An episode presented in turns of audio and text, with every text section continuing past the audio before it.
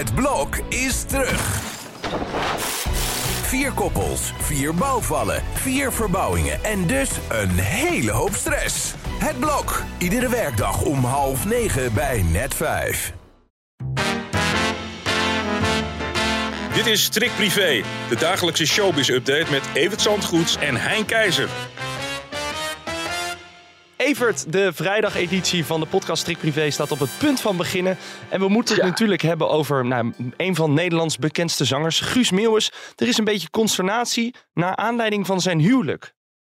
Ja, het, het stadhuis van de Tilburg staat in de stijgers en hij mocht er wel trouwen. Ja, nou ja, hij is ook ereburger van Tilburg. Dat Mhm. kan ook niet iedereen zeggen. Dus ja, ik denk dat hij dat gewoon geregeld heeft met zijn vriend de burgemeester, vriendin de burgemeester. Dat zijn de voordelen van het vak wat hij heeft. En dan kun je op je achterste benen gaan staan als eh, gewone burger die dat niet kan.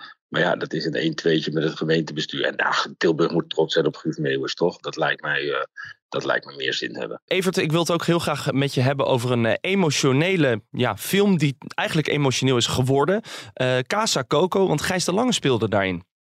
Ja, over, overleden inmiddels. En daardoor heel emotioneel geworden voor de spelers. Aanstaande maandag is de première. Gijs de Lange speelt in die film met Joke Bruijs en Gerard Cox en Katja Ja. Schuurman onder andere.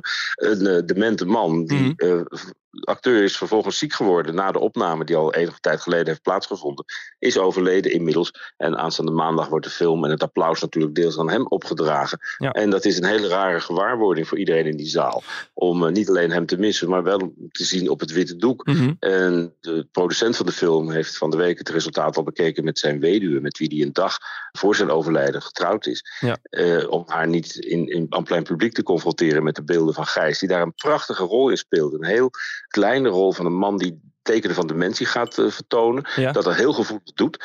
En eh, ja, dat zal toch wel een, een rare gewaarwording zijn voor iedereen in die zaal maandag. Ja, dat kan ik me zomaar voorstellen. Is die film, want ik, ik neem aan dat die film dan ook een soort extra emotionele lading heeft meegekregen als ik dit zo hoor. Ja, natuurlijk. Het is een eh, komedie met een, een serieus laagje waar hij voor zorgt. En uitgerekend die man is er dus niet bij en eh, wordt zeer gemist. Ja, ja zeker. Je kent Eh, hem van Klokhuis waarschijnlijk. Gijs ja, de Lange. Dat is echt mijn, Ja. genera eh, mijn generatie klokhuis inderdaad. Ja, is grappig om, te, om, dat, eh, om dat dan toch te zien. Hij zei nog vlak voordat hij overleed, zat hij, had hij een, een interview. En daar zei hij, ik beleef de wereld nu veel intenser dan voor de diagnose. Kon je dat denk je ook zien in deze film? Dat weet ik niet. Ik heb de film nog niet gezien. Maar het is natuurlijk wel zo als je weet dat je tijd beperkt is. Dat je wat intenser gaat leven. Omdat Ja. je alles wat je doet nu moet doen. Ja, nee, dat is ook zo. Nou ja, de, binnenkort dus eh, te zien in eh, iedere bioscoop. Dan eh, zijn de fans van Nick en Simon die opgelucht adem kunnen halen. We hebben natuurlijk al meer, vaker eh, eerder gehoord dat ze muzikaal uit elkaar zijn. Maar toch is er nu een verzamelalbum met een nieuwe single. Laten we daar heel eventjes naar luisteren. Het gaat enkel en alleen over het hier en nu, ja dit moment. Dus pak het beet en hou het stevig vast. En neem het met je mee voor als je het later even nodig hebt. Het in het diepste van je hart. En die nieuwe serie die komt eraan. En eh, jij weet volgens mij waar die serie omheen gaat draaien.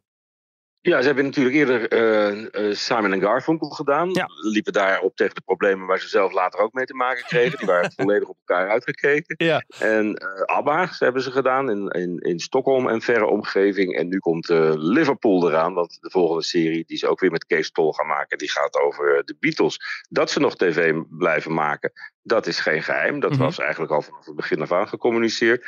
Maar eh, het onderwerp wordt nu bekend. En hun concerten in eh Ahoy gaan ook als een malle. Van de zes zijn er vijf uitverkocht. Oh. En eh, ik geloof dat er alleen voor één op begin april nog kaartjes, een paar kaartjes zijn. Mhm. Dus ja, de mensen zelf zijn nog niet uitgekeken op Nick en Simon.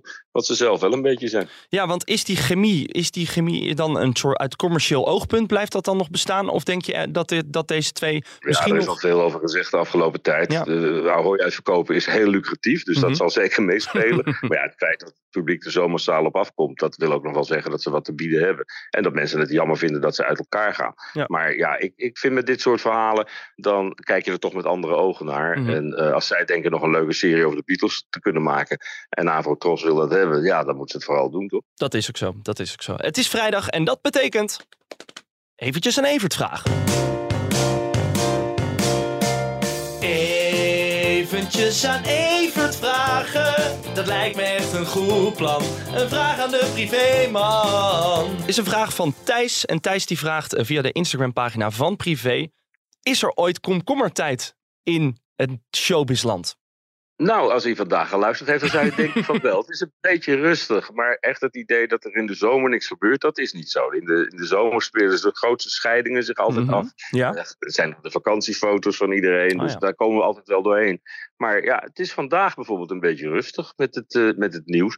Maar ja, dat kan vanmiddag anders zijn. Ja, dus eh, daar, daar kun je nooit eh, op rekenen dat je een rustige dag hebt. Een paar weken geleden was er 's morgens op een donderdag een nieuwtje dat het niet goed ging met koningin Elisabeth. Mhm. En het is nachtwerk geworden, die dag en alle dagen daarna. Dus Ja. ja, er is, het, het, het, het kan over vijf minuten al anders zijn. Dus ik zou maandag gewoon weer de podcast Strikt Privé luisteren, want Ja. je weer helemaal bijgepraat. Dan is Jordi er ook weer, geloof ik. Hè? Zeker, ik heb drie weken mogen invallen. Het was me groot genoegen, maar eh, ik eh, geef het Hartstikke weer. bedankt, mooi weekend. Kom lekker bij en eh, wij zijn er maandag. Ja, Evert, dankjewel.